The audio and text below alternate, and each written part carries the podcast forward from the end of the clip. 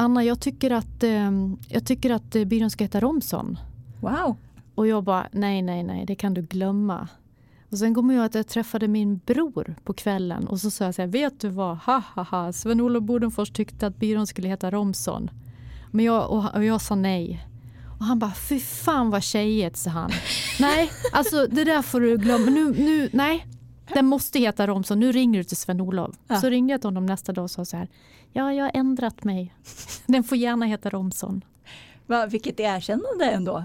Mm. Och det var första gången en reklambyrå blev döpt efter en kvinna.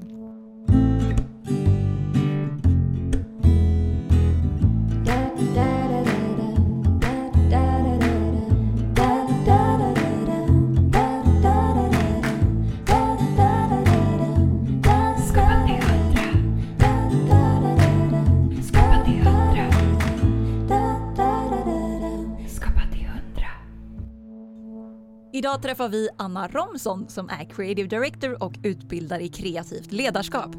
Vi får veta hur en person som ogillar reklam har blivit en av Sveriges bästa reklamkreatörer. Hon ger oss massor av tips för hur man odlar fram de bästa idéerna och nycklar för att bli en riktigt bra kreativ ledare.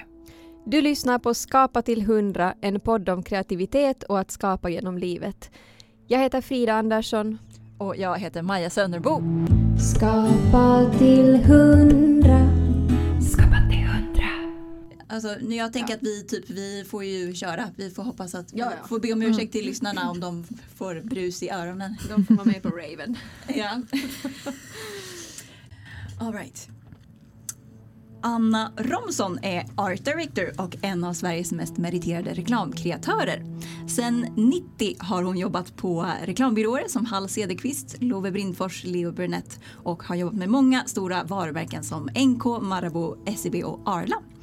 För runt tio år sedan blev hon kreativ coach, vilket är hennes fokus nu. Idag hjälper hon olika organisationers kreativa team att utvecklas och jobbar som creative director i olika konsultuppdrag. Hon är också kursansvarig på Berg School of Communication i kursen Kreativt ledarskap.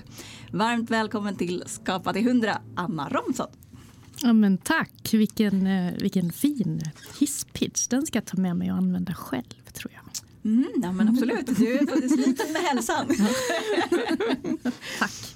Men om man eh, eh, till att börja med i alla fall vill ha någon sorts kreativ incheckning så är vi lite nyfikna på att har du just nu flow eller är det uppförsbacke eller? Ja, alltså klockan är ju sex på kvällen och det är mörkt ute. och vi alla sitter ju alla i våra teamsmöten så klockan min hjärna kanske inte funkar helt bäst klockan sex på kvällen men nu får vi ju bara, det är bara hitta, hitta flow. Då har du en kompis i mig i alla fall Ja, kan jag säga. men vi får lite socker och kaffe. Då Ja. tror jag att vi, Ja. vi kommer hitta tillbaks till flowet. Men, men det skulle jag vilja, jag som är inte och rör mig inom er bransch, Maja är ju copywriter och, och så här. Skulle inte du kunna, för de som lyssnar och för oss, bara klarlägga en gång för alla att vad är en art director och en creative director och skillnaden? Och, Oj, så det blir tydligt. Du får hjälpa mig. Nej, men, eh, jag är ju i grunden art director. Och då jobbar man ju och har ansvar för den visuella formen kan man väl säga. Och man teamar ju oftast upp sig med en copywriter som har ansvaret för text. Men i uppstartsfasen utav varje uppdrag då är det ju bara idéande och då är man ju kreativ och idéer och löser problem. Där tycker inte jag att det finns så mycket skillnad mellan om man är art eller copy. Jag menar, jag kan också skriva en rubrik och jag har jobbat med jättemånga copywriters som egentligen är mycket bättre på bild än mig. Och framförallt mycket bättre på att rita. Jag är i urkass på att rita. ja, men det är jag faktiskt. Men, men det är väl snarare sen när man kommer in i det skedet att man har liksom eh, man har hittat på en idé, man har presenterat för kund och sen går man in i produktion. Där delar man ju upp sitt ansvarsområde mer så att kanske adeln då får ansvar över, över det visuella och formen och koppen går in och ansvar för texten. Och det handlar också både om att man vet vad man ska göra, sina roller men kanske också lite affärsmässigt att man inte ska göra båda två ska Att alla sitta och kokar samma. Exakt. Mm. precis. Och sen så creative director då som eh, har kommit mer och mer till Sverige mm. senaste kanske tio åren.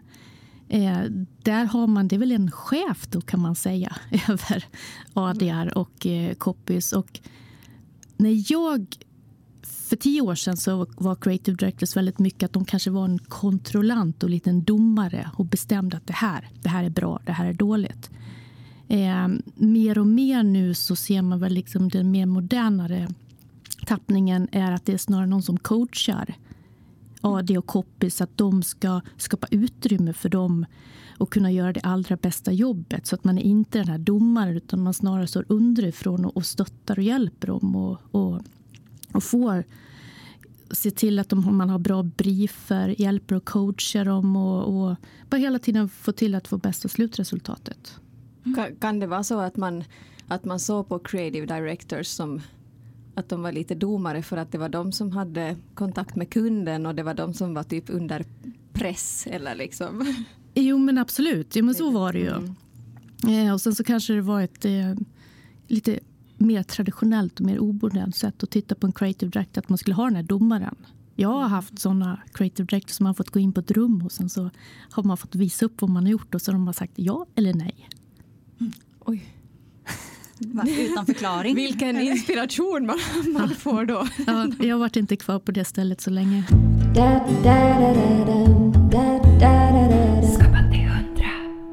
För jag tänker vi ska prata lite om idéer mm. i och med att det är liksom själva hantverket egentligen, tänker jag. Hur känner man igen en bra idé, enligt dig?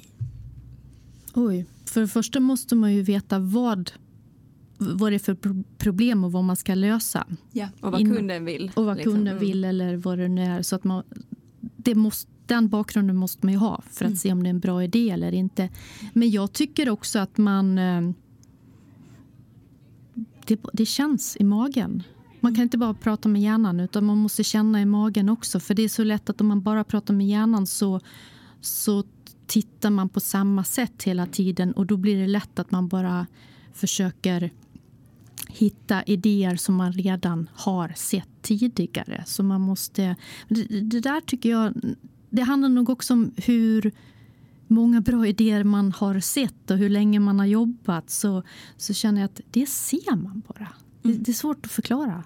Men en fråga som, som dyker upp lite spontant är om, om kunden hör av sig att vi vill, vi vill ha en reklam mm. om det här. Mm tänker du då först på liksom med hjärnan att ah, då måste vi göra det på det här sättet, då kommer vi nå ut till de här människorna? Eller ser du direkt bilder framför dig i och med att du jobbar med det visuella? Jag tycker det är otroligt viktigt att sätta sig in i problemet och få insikter. Och det betyder ju, alltså det kan ju få insikter i bilder eller andra saker men jag gillar att att, att, grotta runt lite innan jag börjar komma med lösningar och få en förståelse för både liksom vad kunden vill, vad målgruppen och allting runt omkring. Ibland, men det är oftast när man har jobbat med kunden längre, då bara kommer det visuella idéer. Så det kan det också göra. Men för att eh, riktigt, tycker jag, hitta på annorlunda och lite nyskapande idéer, då tycker jag att man behöver även hitta den här, som lägga lite tid i grunden och försöka ha ett insiktsarbete mm. som sen skapar. Och då får man idéerna gratis, då kommer de bara. Men kan det ibland vara för stressigt i reklambranschen? Absolut. Man liksom inte hinner göra research utan det ska pumpas ut. Ja, ja. Jo, men så är det ju. Men många gånger kan jag också tro att man, man lurar sig själv lite och tror att man kan hoppa över den här mm. grunden och att man ska komma på idéer. Det straffar sig oftast sen så att det, blir, det tar i alla fall längre tid i mm. slutändan. Så att jag tror att man ska liksom våga våga faktiskt eh, lägga lite tid i mm. början. För att då får man också idéer som är nya och kommer från andra håll än att bara sådana mm. som kanske man har gjort tidigare.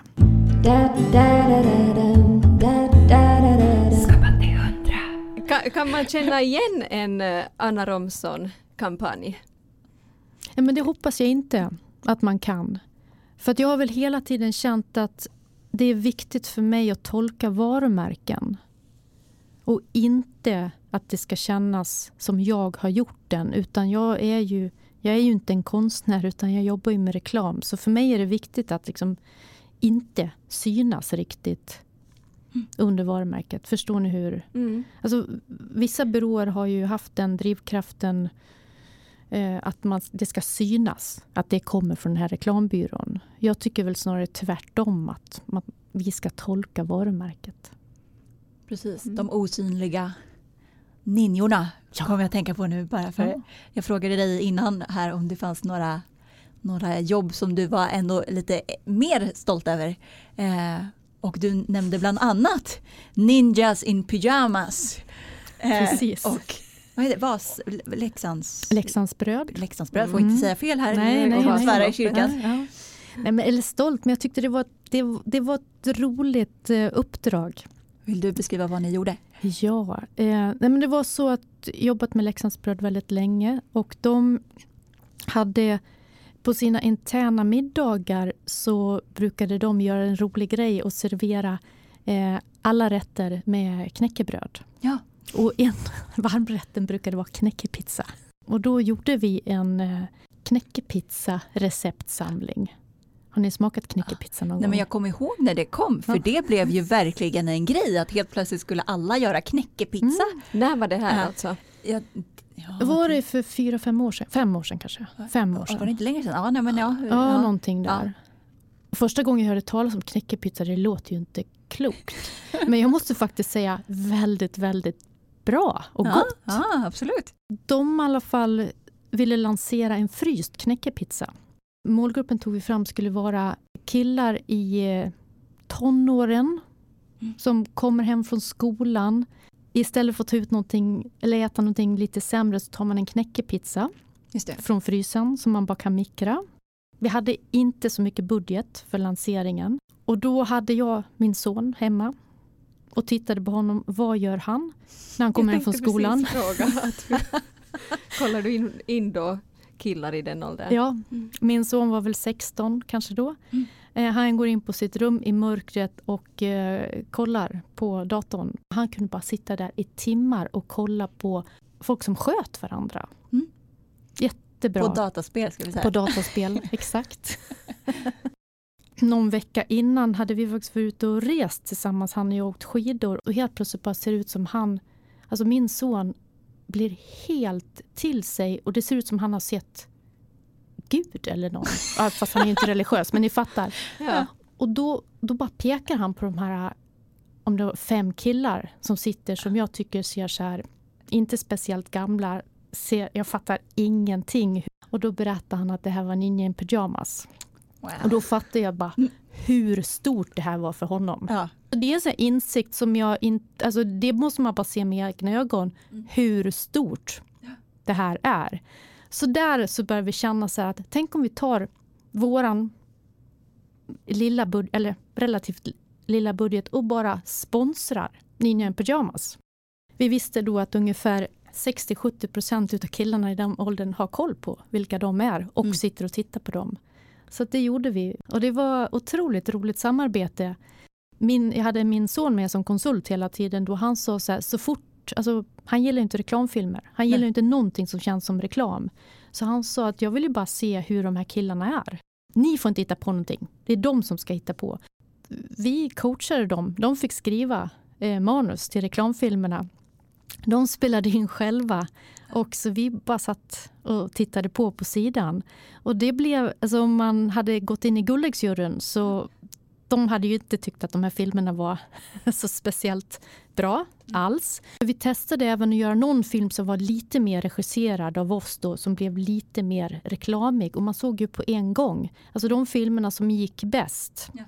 det var ju de som, som var helt orörda utav oss. Mm mm. kreatörer. Utan det var ju när de själva skapade content som det blev superbra. Ja. Jag känner också igen det som att jag har jobbat också med att ta fram mycket kampanjer och att det är oftast inte det som går bäst liksom, i sociala medier utan att det måste finnas en, hel, en äkthet liksom, mm. som inte ha, alltid handlar om att det är wow vad snyggt det är. Så att, ja, men det är häftigt att ni hittade det tillvägagångssättet. Liksom. Ja, men jag tror att man måste våga gå lite andra spår och inte vara så och försöka passa in en mall. Mm. Just, och det, det tycker jag är intressant. Det, I reklambranschen det kan lätt bli att man ska jobba så traditionellt och sponsring är inte så fint kanske. Mm. Och man ska göra så här fina reklamfilmer. Jag tror att vi bröt alla regler som fanns på den här kampanjen. Men eh, det blev väldigt bra mottaget.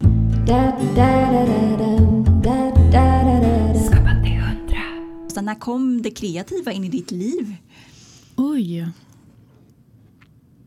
Vad spännande. Alltså jag växte upp i en familj som absolut inte visste vad reklam eller formgivning... Vi pratade aldrig om sånt. Min, min mor var eh, egentligen sjuksköterska från början, sen skolsköterska och min far jobbade för kommunen, planingenjör. Mm. Eh, så jag har aldrig haft något kreativt i min familj. Men jag tror ändå att mina föräldrar var väldigt kreativa. Även om de inte hade det som yrke. Eh, så att alltså, jag hamnade in på den här banan. Eh, för att eh, för det första så hade jag en otroligt bra eh, teckningslärare. Eller kanske inte bildlärare nu för tiden. Och han var så här väldigt fri och inspirerande. Jag kommer ihåg att jag hade honom på högstadiet och jag tyckte han var grym. Så det var lite där Eftersom jag redan har sagt att jag, jag kan ju inte rita, jag kan inte teckna. Men det finns ju så mycket mer som handlar om kreativitet. Jag tror att han hjälpte mig att upptäcka det väldigt mycket. Eh, På vilket sätt då? Nu blir jag nyfiken med. För jag kommer ihåg min så här, eller teckningslärare eller vad det heter. Det var ju bara att man skulle rita och så kände man att det blev bra eller inte. Och så fick man betyg. Men jag vill säga, vi fick så här bygga ett fotolabb och men han körde väldigt annorlunda, gjorde annorlunda övningar som inte var det här sitta med blyerts och en suddgummi och man skulle ha perfekta bilder utan det var bara hitta Det var det kreativa, visuella. ja, liksom. kreativa utmaningar och det behövde inte vara så himla snyggt. Vilken bra lärare. Väldigt bra. Och, och vad hände därefter? Hur tog du det vidare? Liksom? Jo, det var faktiskt när jag gick i åttan så ville jag åka till... Då hade vi möjlighet att praktisera i två veckor eh, på en annan ort. Och jag ville köpa ett par gul och blå jeans. Som alla ville på den tiden, i passagen. Så att på något sätt så lyckades jag via min bästa kompis grannes eh, stora syster. Eh, hon hade ett jobb på en reklambyrå i Stockholm. Satt i receptionen. Jag hade inte en susning om vad en reklambyrå var för någonting. Jag visste inte ens om att det fanns såna ställen. Att det behövdes. Men eh, det var ju i Stockholm. Så att eh, jag fick komma dit. De blev otroligt omhändertagen utav en AD som tog hand om mig. Och för mig var det att bara komma in i himmelriket. Att man, jag bara kände så här, det här är helt galet att man kan få jobba på det här sättet i den här kreativa miljön eh, och få betalt för det. Mm. Så jag åkte hem efter två veckor och var så här, det är det här jag ska göra. Wow, vilken, vilken grej. Jag blev lite nyfiken på en, ändå sådär, jag tänker, du hade inte varit i kontakt med reklam så mycket innan, sa du, men, men vet du någon reklam som är den, typ den första som du kan minnas? Om det ska ha varit på tv eller? Alltså jag tror inte ens att jag var så intresserad. Och nu kanske det blir att det poppar upp i min hjärna bara för att jag sa gul och blå. Men jag kommer ihåg de här gul och blå annonserna som de... Ni är ju för unga än så Jag bara, koll på dem va? förlåt, Jo, gul och jag, blå. jag kan representera de här som inte vet någonting. Jag tänker spontant Sverige. Buti- alltså varumärket gul och blå. Då var det som kö in. Och det roligaste var att jag var i Stockholm i två veckor då. Jag vågade inte gå in i den här affären. Jag stod utanför och vågade inte ens gå in. Så jag kom hem utan byxor. Nej. Men med din karriärplan Precis. i högsta hugg. Exakt. Med en plan för Precis. livet.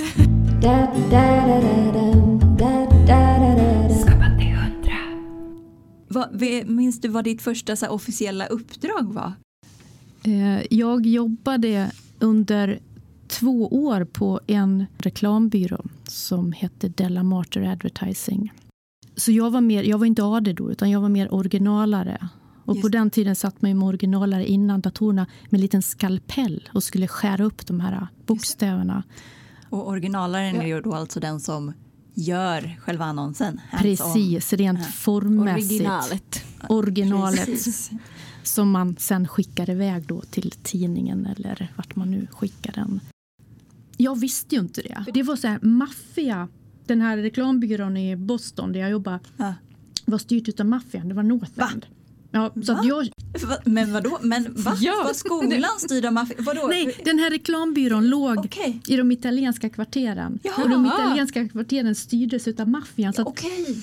Så att när jag började första dagen då fick jag gå runt med min chef till alla olika sätt. Tobakshandeln sa "Hälsa- det här är Anna, hon jobbar hos mig. Och sen blev jag protected. Nej men gud. Oj. Alltså på riktigt. Så att när jag började första dagen då fick jag gå runt med min chef till alla olika sätt. Tobakshandeln sa "Hälsa- det här är Anna, hon jobbar hos mig. Och sen blev jag protected. Nej men gud. Oj. Alltså på riktigt. wow. Oj, och du var ändå sådär yes, här, här kör jag vidare i några år. Så Det här fick jag förklarat för mig sen. Jag hade, alltså jag hade inte en susning om att Ja, det var det är så inte som att man ringer hem till Mora och bara Var inte oroliga mamma och pappa men jag är på lite äventyr.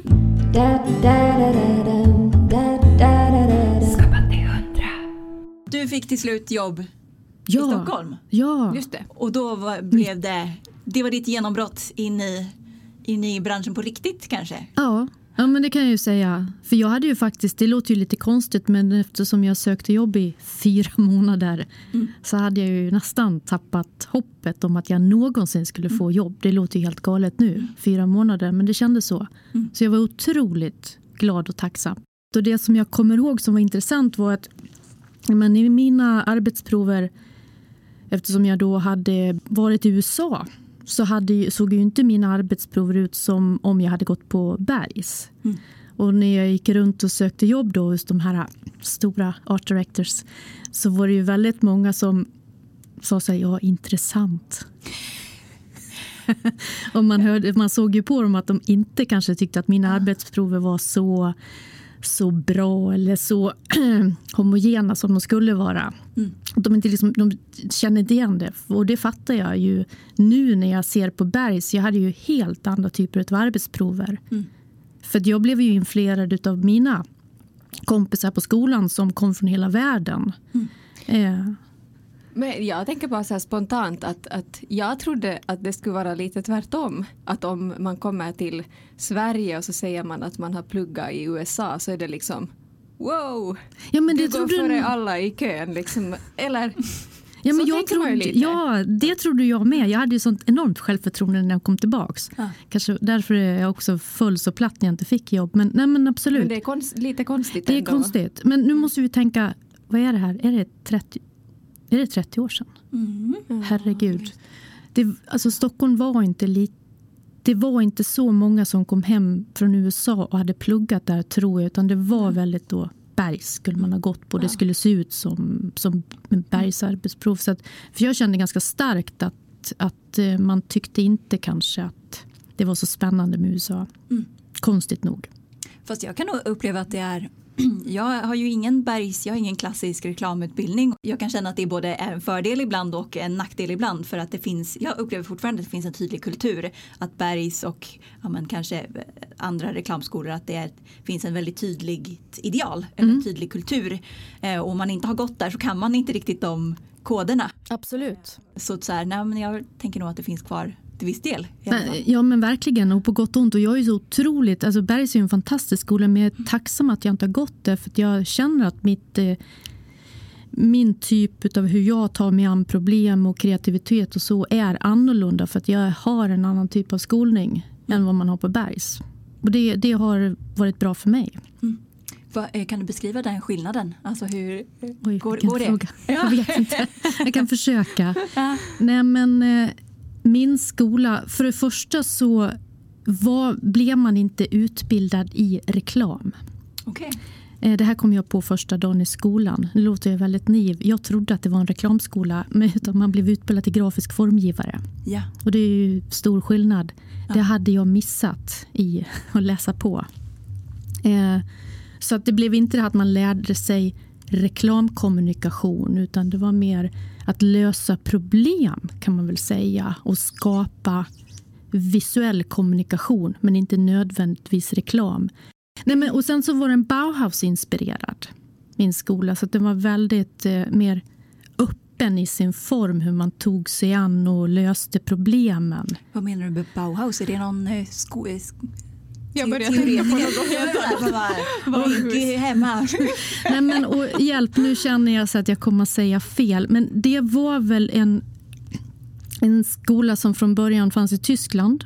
Bauhaus är någonting som både är med rent konstnärligt, eh, form, visuellt och en estetik som handlar mycket om att form follows function.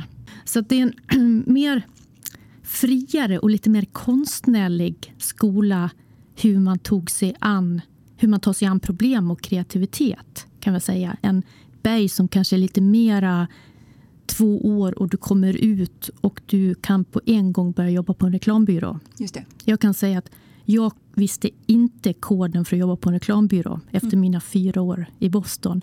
Men det tänker jag att det kan man lära sig ganska enkelt när man väl börjar jobba. Utan jag har mer fått grunden, hur löser jag kreativa problem? Just det. Det låter ju verkligen som en styrka Ja. att ha med sig. Ja, men jag tycker det i alla fall. Eller man kanske ska säga, hur löser jag problem kreativt? Och sen fick man träna sig på det hela tiden på olika sätt. Skapa till hundra. Skapa till hundra. Jag blev mycket, mycket bättre AD, mycket mer kreativ efter att jag fick barn. Okej. Vad händer då? Nej, men jag tror att jag, jag fick lite mer begränsningar. Alltså jag, förut kunde jag sitta på jobbet ja, till klockan två på natten och tro att jag skulle vara där för att det var där jag skulle vara kreativ. Och, och det blev ju bara som någon så här smet. Det blev ju ingenting som blev bra. När jag fick barn så, så var det så här, nej men då, då vill jag hämta, jag vill hämta mitt barn Ja. eh, relativt tidigt på lekskolan. Och de här eh, tidsbegränsningarna som jag fick gjorde att jag blev, fick mycket mer kvalitetstid och blev mer kreativ. Mm. Förstår Mm. ni hur jag menar? Mm. Ja. Verkligen. Hög igenkänningsfaktor på den faktiskt. ja, så att jag, alltså, jag blev, alltså mina chefer och mina arbetsgivare fick så mycket mer ut av mig sen jag liksom, blev förälder än innan. Vad var det som hände tror du? Att du fick tydliga tidsbegränsningar? Att sådär, jag har Mm. bara nu Mm. de här Mm. tre timmarna. Ja, Eh, för annars är det ju väldigt mycket att man, så man fikar lite, snackar lite skit, bla bla bla. Och för mig, jag inser att min hjärna, jag kan inte hålla igång den i Mm. hela dagen. Alltså den, den kanske har tre, fyra timmar på att kläcka idéer på en hel dag. Ja. Och innan så tror jag att jag bara lallade runt Mm. och fattade inte riktigt det. Och framförallt också den här reflektionen och pausen att man, man, eh, man fyller på insikt och sen så kan man lika gärna kläcka idén då i lekparken eller ute i skogen eh, bara för sig själv. Ja, det är nästan alltid att det händer så tycker jag. Alltså att det, man måste göra jobbet, liksom, man måste göra uppförsbacken. Och den kanske man gör på kontorstid. Men det är först när man så släpper och gör något annat, diskar eller Mm. springer eller hämtar barn, inte fast vet jag vad man gör, att att man, det sorterar sig på något sätt fast man inte att man har, man jobbar inte så hårt, man kan inte pressa det för mycket. Nej. Att det börjar ramla på plats av sig själv. Ja. Nej, men sen har jag full respekt för att jag har jobbat med många kreatörer som faktiskt kommer på de här briljanta idéerna när man sitter i ett konferensrum och verkligen verkar ut dem. Mm. För det, det är ju vissa som kommer på briljanta idéer på det sättet. Men det är inte jag. Men, men om man frågar så här, vad tror du att det är det vanligaste felet som folk gör när det kommer till att odla kreativa idéer? Jag trodde ju tidigare att man behövde jobba hårt, verka ut dem och kämpa. För att kanske lite av de förebilderna jag hade på mina tidigare byråer, de gjorde så. Och då trodde jag att det var så man skulle göra.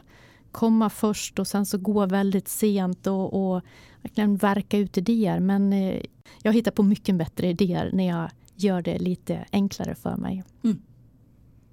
Precis, jag läste att du, har, du gillar att hitta inspiration på oväntade ställen, till exempel i ostädade förråd.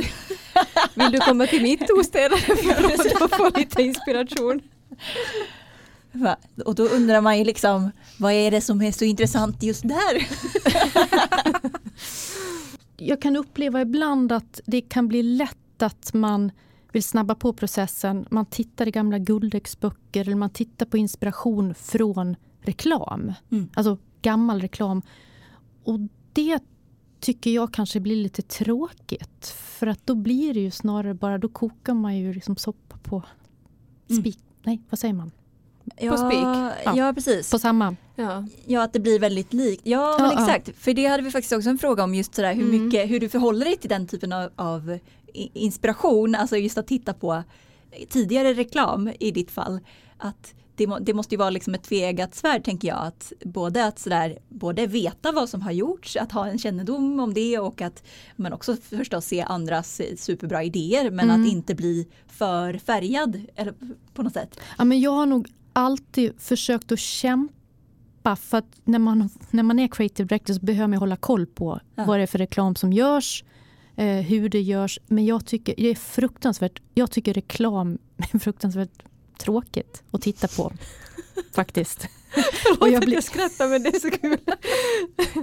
Och jag blir inte inspirerad Nej. av det utan jag, jag blir inspirerad av allting annat skulle jag säga. Okej. Var, kan du beskriva varför tycker du att det är tråkigt? Jag vet inte.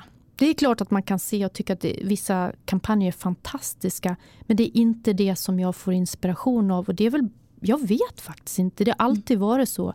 Utan, eh, Men jag tänker det är så intressant att du har gått liksom från att ha den här tydliga visionen så här wow, jag ska jobba med reklam, det här verkar vara det bästa i hela världen. Och sen så här, nej jag tycker inte att det är så kul igen. nej men jag tänker att jag tycker det, mitt yrke Ja. tycker jag fortfarande jag, jag är så glad att jag fortfarande jobbar Ja. med reklam och jag får jobba med mitt yrke. Men att vara helt den här nörda ner mig på reklam som görs. Det tycker jag. Jag har aldrig tyckt att det är speciellt intressant eller roligt utan då, då tycker jag att egentligen allt annat är intressant. Skapa till hundra. Skapa till hundra. Jo men vi ska ju fråga faktiskt, ehm, eh, det är din fråga, fri, fråga Är det min fråga? min fri, Ja, för du, du sa när vi satt och hade så här frågegenomgång att när man tittar, herregud, när man tittar på Annas CV så ser man ju bara succé! Ja, jo men det är sant. Bra Maja. Eh, Jo men så är det ju. Man ser ju typ att det, det har bara gått bättre och bättre hela tiden och eh, då blir jag lite, eller jag börjar lite fundera på att har du någon gång haft tragglande tider? Ja, ja, ja. Men alltså ser inte alla så LinkedIn-profiler väldigt så här succéartade ut? Eller? kanske. Alltså jag har inte ljugit men, men, men ja. Jag tror att eh, väldigt mycket tragglande och ångest. Eh, jag tycker det jag var ju delägare i en byrå som heter Romson Just det. och, under sju år. Och jag var den enda kvinnliga delägaren. Eh, och jag tyckte att det var jättejobbigt att, ha, att vara med och driva en byrå som hade mitt efternamn. Jag kunde inte riktigt separera mig själv, min person, från efternamnet. Mådde någon dåligt eller var någon kund arg på oss, då, då tyckte jag att det var, liksom, det var mitt fel. Vilket jag nu i efterhand verkligen kan se att så var det ju inte. Men jag hade liksom inte den möjligheten att liksom se det då från det perspektivet. Där tyckte, jag tyckte inte att det var väldigt roligt alla gånger för att det blev ganska manligt många gånger i styrelserum och ledningsrum och sådana saker. Eh, och jag tyckte att eh, jag hade svårt att hitta min plats där. Har det ändrats eller är det fortfarande lite så i branschen? Eller vad? Nu har ju inte jag varit på reklambyrå på så länge så jag ska inte säga. Jag tror att det blir bättre och bättre. Det blir fler och fler starka kvinnor som tar plats i ledningar och så. Men det är klart att det går fortfarande långsamt. Jag tycker att vi kan, Snabba på. jepp, det tycker jag. För det var du och ett gäng till som Mm. startade Ja. Romson. Men ni tog ditt namn. Vad- Det var faktiskt så att det var ju Forsman och Bodenfors som, som startade Romson. Och jag vet att när jag träffade första gången Sven-Olof Bodenfors så sa han så här, ja på göteborgska då sa han väl så här, men Anna jag tycker att, eh, jag tycker att eh, byrån ska heta Romson. Wow. Och jag bara, nej nej nej det kan du glömma. Och sen kommer jag att jag träffade min bror på kvällen och så sa jag så här, vet du vad, ha ha ha, Sven-Olof Bodenfors tyckte att byrån skulle heta Romson. Men jag, och, och jag sa nej. Och han bara, fy fan vad tjejigt, sa han. nej, alltså det där får du glömma. Nu, nu, nej, den måste heta Romson. Nu ringer du till Sven-Olof. Ja. Så ringde jag till honom nästa dag och sa så här, ja, jag har ändrat mig. Den får gärna heta Romson. Va, vilket erkännande ändå. Och det var, tror jag, eller det, inte tror jag, utan det var första gången en reklambyrå blev döpt efter en, kvinn, en kvinna. Och det Wow. tänkte jag att var väldigt bra. Ja, Det behövdes. Verkligen. Ja. verkligen. Ja. Men priset var att det var, blev lite svettigt när det blev om någon kund var arg på, på Nej, men Romson. man, man kan väl säga så här, hade man varit lite smart, om jag hade varit lite mer mogen så hade jag ju skaffat mig en mentor. Mm. Eller en coach. Eller någon som bara hade kunnat hjälpa mig att dela upp de här två sakerna. Men jag tror att då tyckte jag att jag klarade mig bäst själv och tänkte inte ens tanken på. Men jag tror att hade jag, hade jag kommit på det eller någon hade sagt det till mig så hade jag mått mycket bättre. Sen tycker jag eh, när, jag, när man fick barn första gången, även om jag, som, jag blev en bättre kreatör, så var det svårt att ställa om och förhålla sig till bara det där att vara mammaledig och sen komma tillbaks och bara okej, vem är jag nu och vad har hänt nu? Och, eh, folk hade liksom, eller folk, andra ADR hade tagit över mina konton och börjat jobba. Man, man, svårt att hitta sin plats. Mm. Det tyckte jag också var en ganska jobbig tid innan man, för det var som, jag identifierade mig ju som den här ADn Mm. utan barn. Och helt plötsligt kom jag tillbaks med barn och inte visste riktigt hur jag skulle förhålla mig till det. Det tog lite tid för mig att förstå det.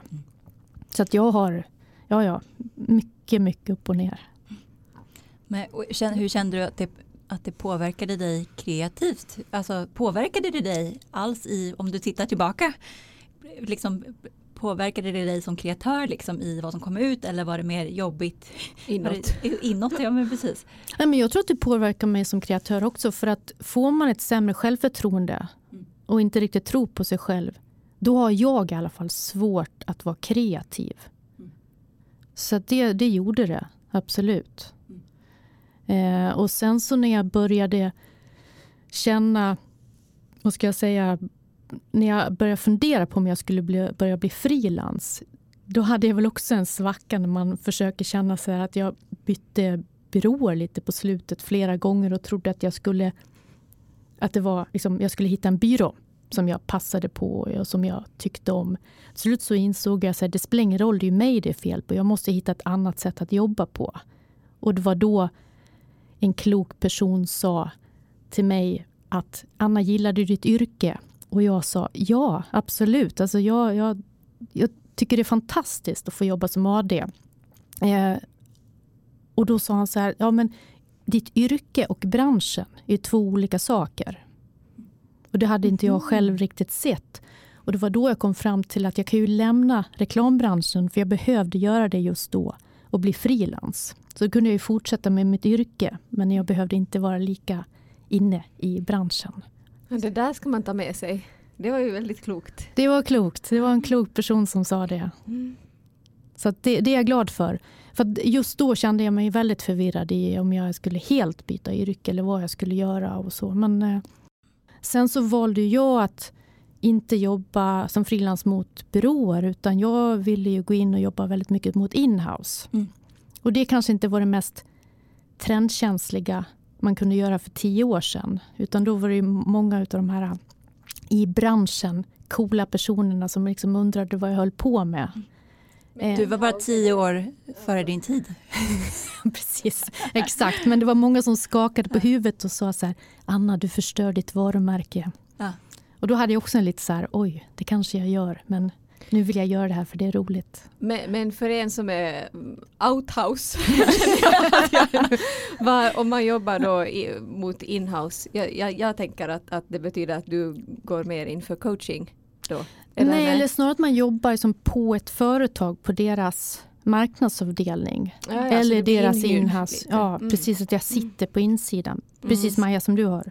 Exakt, Ja. för det är ju fler och fler företag som nu men startar sin egen byrå kan man säga fast som, Mm. är, som blir då utifrån marknadsavdelningen oftast. Så att man har både idéverkstan på något sätt, den kreativa verkstan och själva produktionen inhouse, alltså på företaget.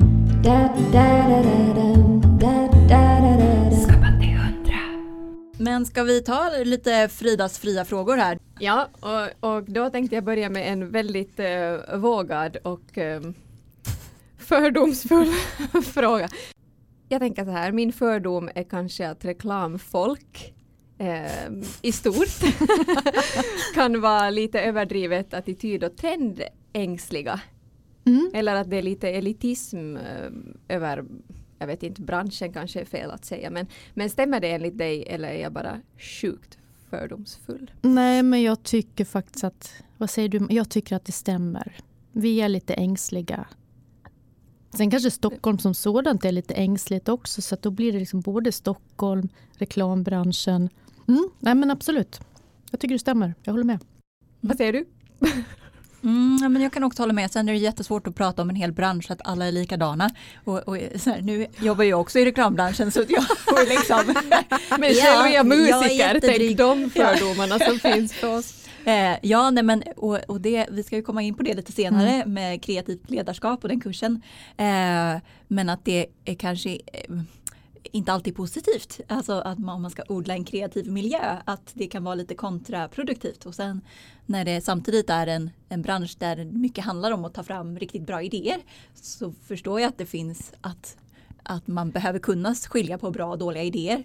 Men att det kanske är blir lite Eh, ängsligt. På, ja, men brevet på posten kanske blir att man gör skillnad på folk och folk på något sätt. Mm. Som på ett lite mer osympatiskt sätt. Mm. Eh, som blir lite kontraproduktivt.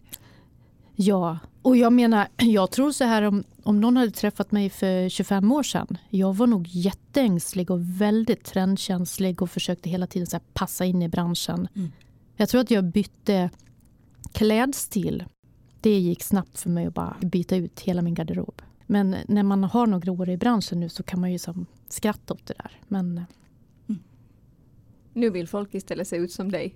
Gå hem och slänga sina kläder och kopiera precis, dig. nu är det jag som är och Ja, men sen undrar jag, eh, vi vet ju att du äger en skuta, eller ett segelfartyg. Då undrar man, varför gör du det? Och eh, vad är grejen?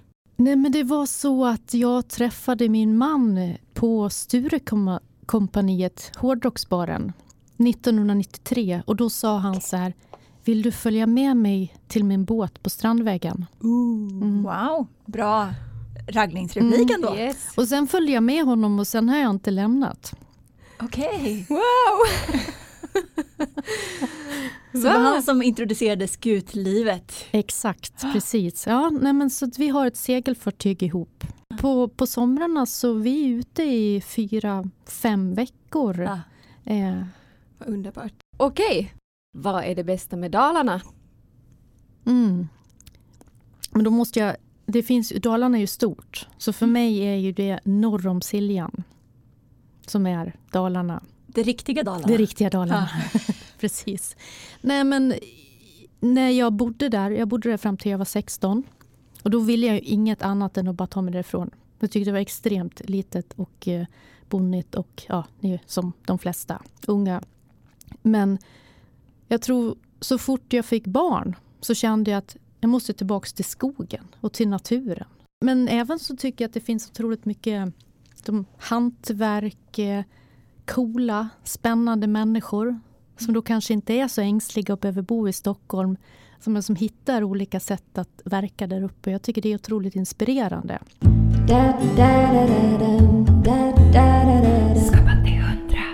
Men för var det då när du bytte där för tio år sedan när du blev frilans, var det då också du kom in på coachspåret eller kom det senare? Man kan väl säga att jag fick ganska tidigt ett uppdrag för Hemtex. Eh, där de ville bygga upp, få hjälp att bygga upp en innehavsavdelning. De hade redan en innehavsavdelning men de ville sluta jobba med sin externa reklambyrå. Mm.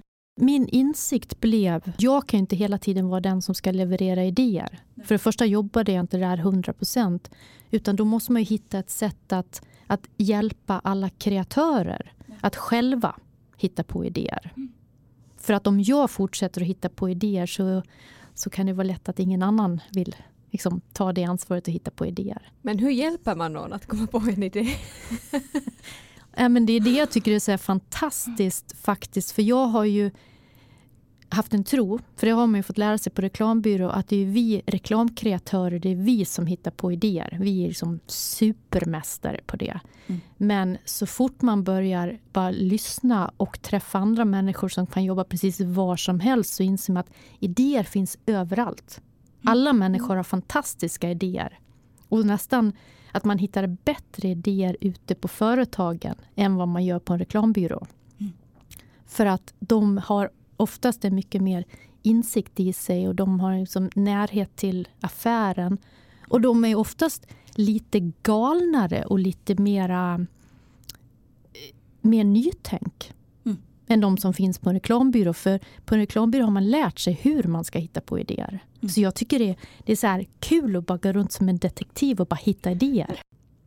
Och det finns massor med olika sätt att liksom hitta de här idéerna. Det är ju som när man Istället för att bara kanske jobba med en marknadsavdelning så behöver man liksom gå ut på andra avdelningar, skapa crossfunktionella grupper så att all, mer människor kommer till tals. Och framförallt liksom skapa en trygghet. Så att man visar att alla människor kan komma med idéer.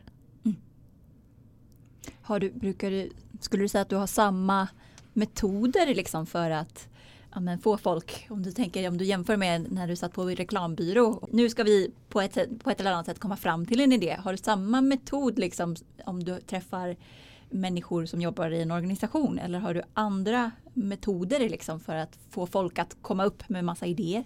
Egentligen handlar det mer om att man ska lösa problem. Det är briemlösningar och precis att man liksom bygger upp den här grunden. Vad är det vi behöver göra? Vad är syftet? liksom, kanske ta fram en liksom enkel brief så att alla förstår mm. vad det är för problem som ska lösas. Och sen så skapa det här trygga utrymmet mm. Så att alla känner att man kan prata och alla blir lyssnade på. Man behöver liksom skapa det kreativa självförtroendet. Mm. Och det är väldigt många man kan sitta i möten med någon som kanske jobbar på någon helt annan avdelning så säger så här, åh jag är inte kreativ men jag tänkte så här. Och då bara, jag känner att så får man, alla är kreativa så bara man stöttar och som peppar människor att alla faktiskt är kreativa så kommer ju idéerna.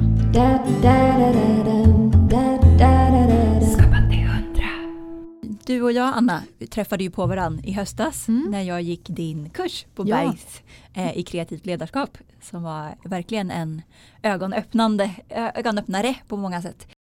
Du har pratat om den här kursen för mig också, dina ögon bara lyste. Du bara åh, och den här modellen, ja. och det här och det här. Och det är helt fantastiskt. Det känns som att det var en, en väldigt givande kurs. Det är du som har skapat den från jag och Magnus, Både jag och Magnus har ju varit lärare på Bergs under säkert 20 års tid. Okay. Eh, och vi kände ju då när vi båda har jobbat mycket på inhouse att det saknas en utbildning som mer riktar sig mot eh, kreativa ledare främst då på, på inhouse. Men sen har ju den här utbildningen även, det har ju varit flera personer som kommer från reklambyrå som också har tagit den.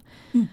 Och jag tyckte också för mig när jag gick den här utbildningen på Gestaltakademin, det var för mig en så här helt fantastiskt år. Och jag lärde mig otroligt mycket under det här året. Och jag kände så här, varför gick jag inte den här utbildningen när jag precis hade börjat i reklambranschen? Det hade hjälpt mig så mycket. Mm. Och det hade liksom, jag hade inte hamnat i lika mycket konflikter, jag hade inte varit lika förbannad på mina kunder eller jag hade inte varit arg på externa leverantörer.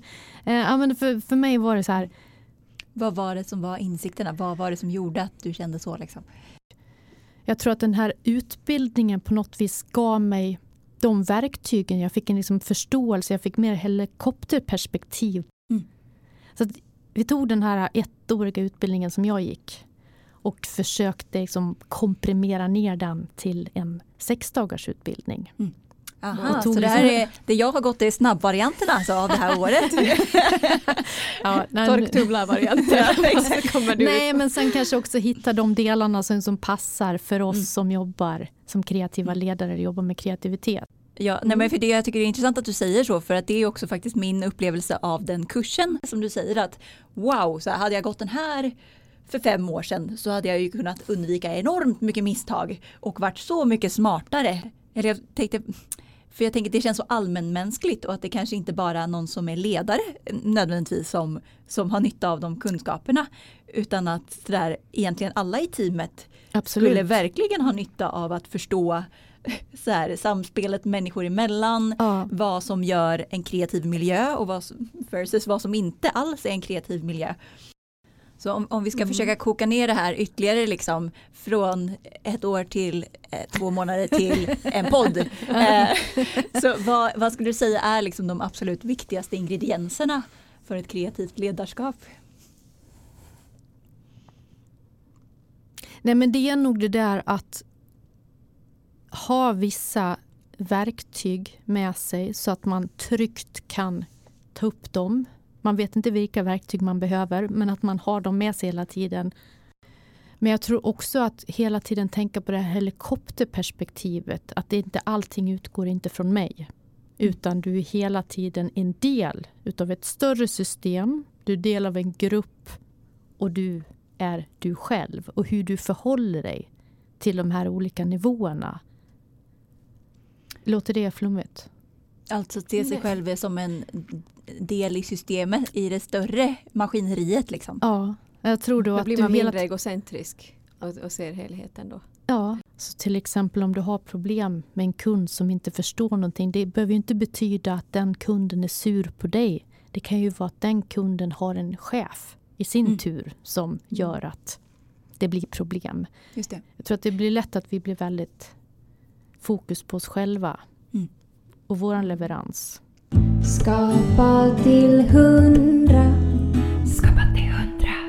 Jag tycker det viktigaste för mig är att bygga det här äh, tryggheten i teamet. Mm. Och det tycker jag man själv känner att när man jobbar med en annan copywriter eller kreatör, känner man tryggheten eh, för den personen så blir man alltid mer kreativ. Mm. Så det är väl det som jag tycker är liksom det viktiga, skapa det här utry- trygga utrymmet Mm.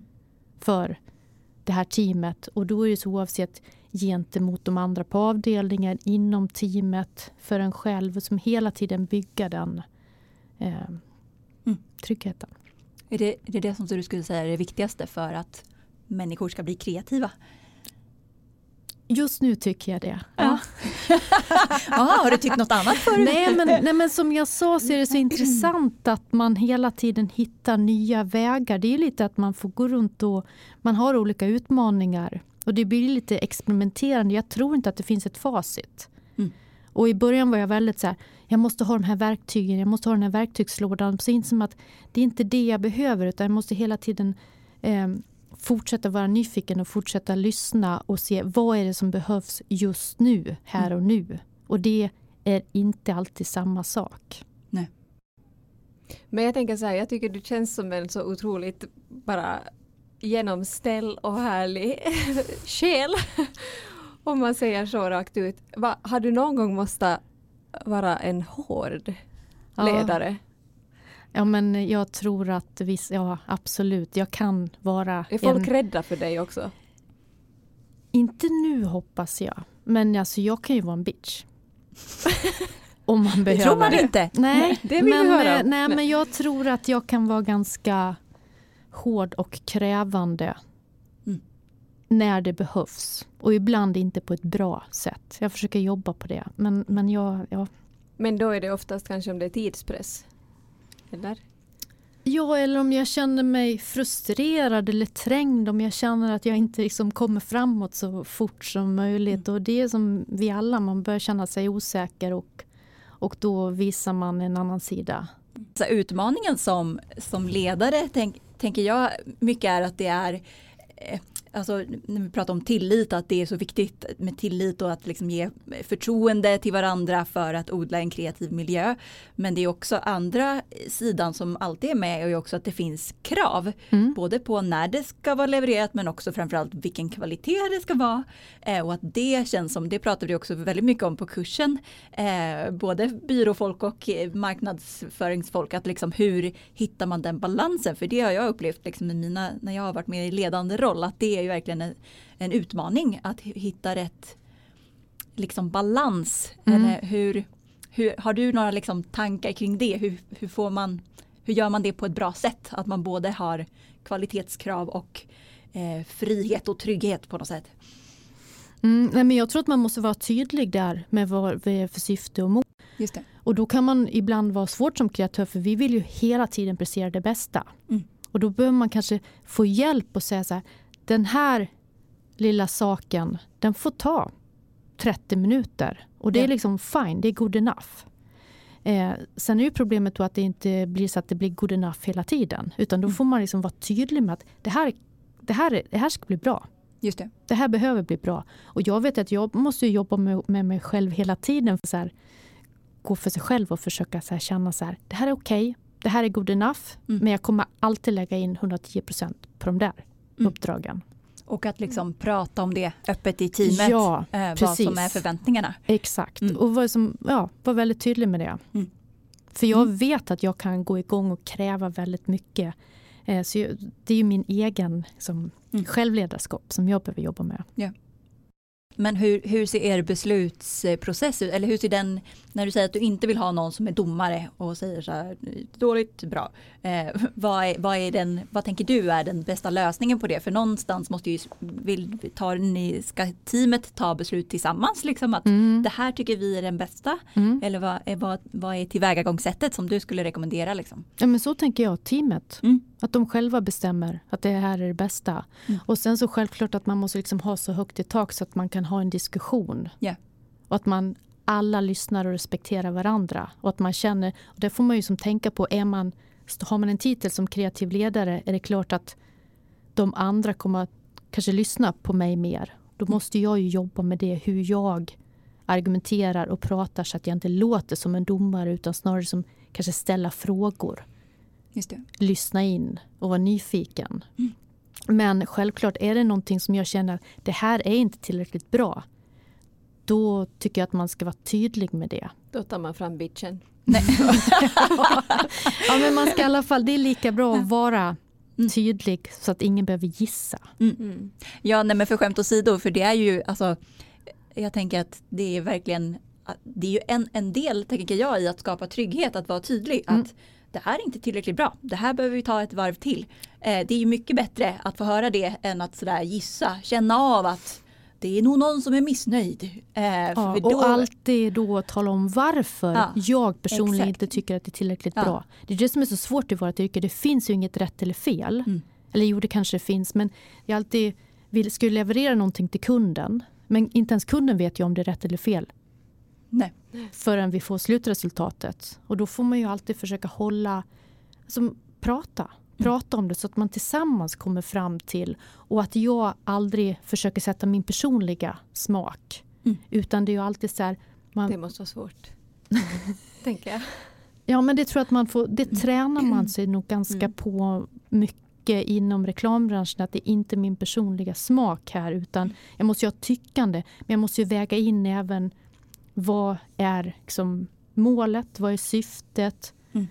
Det det är ju väldigt enkelt om man är stressad och bara gå på en magkänsla vad jag tycker. Mm. Men det, det, det blir inte så bra Mm. långsiktigt. Nej, och där kanske också prata är en, ett sätt att medvetandegöra det tänker jag. Mm. Att man liksom eh, är det här, det här tycker jag spontant om, så här, men det kanske bara är min smak. Alltså att man kan Exakt. bara lyfta det Precis. till bordet. Ja, Eh, för alla har väl en smak. ja. Eh, och, ja, eh, och, och ibland så hjälper det en och ibland så gör det det inte. Liksom, men att, Jag så här, brukar säga upp med saker på bordet Mm. och så pratar vi om det. Hundra. Skapa till hundra. En sak vi pratade om på kursen var ju eh, lite neuropsykologi Mm. och, och att vi pratade om det här rädslosystemet som är fem gånger större Mm. än det positiva systemet, Ja. jättevetenskaplig term. Ja. Men, men att, att, att hjärnan liksom är programmerad för att se hot. Just det. Mm. Eh, och det aktiveras ju lätt vid en feedback-situation. Mm. Så vad är dina bästa tips för att ge feedback eller återkoppling på ett bra sätt? Ja, men då är det ju det att man får hela tiden tänka på det här hotsystemet Mm. som bara slår på vare sig vi vill det eller inte. Det går ju inte riktigt att stänga av. Och då kan man ju bara tänka det situationen. Hur ska jag ge feedback? Om jag till exempel kommer fram till någon bara så här, nu ska jag ge dig lite feedback. Troligtvis så kommer hotsystemet gå igång på en gång. Och jag vet att eh, de har ju gjort olika forsknings... Eh, forskat på det här. Nu när man kan- sätta på de här elektroderna på hjärnan och se hur det funkar. Och jag vet att då hade de ju testat när man till exempel sitter och mitt emot varandra och tittar varandra i ögonen Mm. med ett bord emellan. Den situationen upplevs mycket, alltså den skapar mycket mer hot Mm. än när man till exempel sitter bredvid varandra eh, och inte tittar varandra i ögonen. Okej. Och det- jag vet inte om man tänker, jag, i alla fall, jag har haft mina absolut bästa samtal med mina tonårsbarn när vi kör bil eller är ute och går. Mm. Och jag tror att det finns någonting där man inte tittar i ögonen utan man är så här jämbördiga Mm. vid sidan om. Så att det tycker jag, hela tiden tänka på så här, hur gör jag för att inte som, skap, sätta igång hotsystemet på den andra människan. Mm. Skapa en trygg situation. Det kan ju vara så här enkelt att istället för så här, så här tycker jag så kan man ju som ställa en fråga istället. Hur tänkte du här? Precis. och kanske att man inte har de här eh, sätter schema på att nu ska jag ge dig feedback utan att man snarare gör det lite hela tiden. Att man går omkring eh, och inte går omkring men att man, man, man finns att man har en dialog och man pratar om det istället så att man inte ens försöker göra det till en feedback Mm. utan man har ett samtal. Mm. Kreativt samtal. Och sen så kan jag samtidigt tycka så här att har man en tydlig feedback till exempel om man jobbar med en fotograf. Mm. Så tycker jag att det är bra att vara tydlig med den istället för att det ska bli någon gissningslek. Ja, det är ju så här, återigen till balansen, liksom, Mm, att vara, mm. vara uppriktig Mm. eh, men inte attackera folk liksom, Exakt. så att de blir hotiga utan så att det fortsätter vara ett samarbete kanske. Ja, så det får man ju hela tiden träna. Om man är kre- kreativ ledare får man känna sig själv som ett litet instrument och hela tiden så här se hur tydlig kan jag vara? När behöver jag reflektera? När, när kan jag ge den här feedbacken? Hur gör jag? Så man får hela tiden bara känna av. Da, da, da, da, dum, da, da, da, Vår sista sektion här är ju liksom tips från experten. Första frågan, vad är bäst just nu enligt dig? Åka längdåkning med pannlampa under stjärnorna. Wow. Ja, jag förstår att Det alla inte kan göra det, men det är min nya grej. Ah. Alltså att åka när det är mörkt ute med pannlampa. Men vad, vad, är, vad händer då? Är det liksom frihetskänslan eller vad är? Ja, men jag tror det. Meditation. Med, exakt, meditationen. Man ser inte hur långt man ska åka utan man ser ju bara i pannlampans sken. Ja, just det. Och så står man där under stjärnorna och käkar en Snickers. Om man vill närma sig ditt hantverk. Vi tar kreativt ledarskap för det är det du jobbar med nu. Mm. Och om man vill börja liksom närma sig det, vad ska man börja då? Ja, men det är ju, man får sälja in den här kursen på Berg så är det en bra sätt och det är ju som en komprimering. Och sen så finns det ju hur mycket som helst att fortsätta och, och lära sig på om man bara har startat och fått upp ögonen. Skulle du säga att man behöver ha jobbat?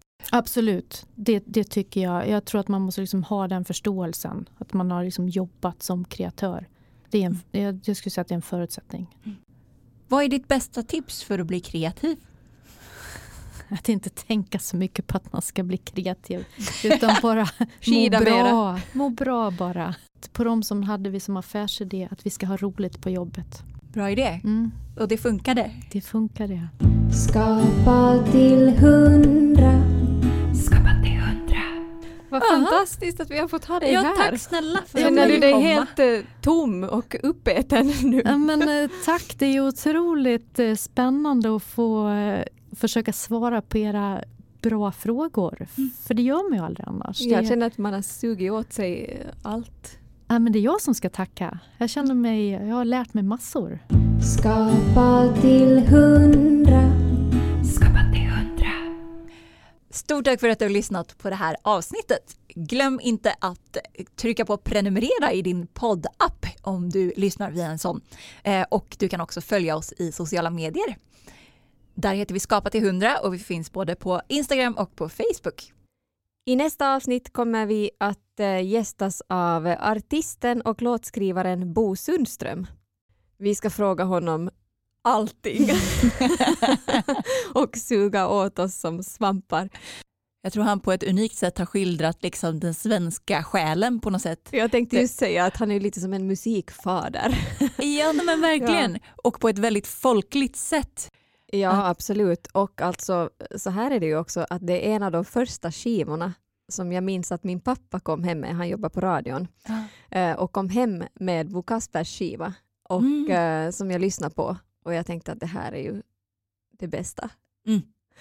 Eh, sen har jag ju lärt känna honom också på senare år och, och fått turnera ihop med dem och uh, sjungit in två du duetter med, med Bosse. Jag tror att vi kan blanda lite professionellt snack med eh, lite under huden. Behind the scenes. Det blir kul. Missa inte det. Da da da da da.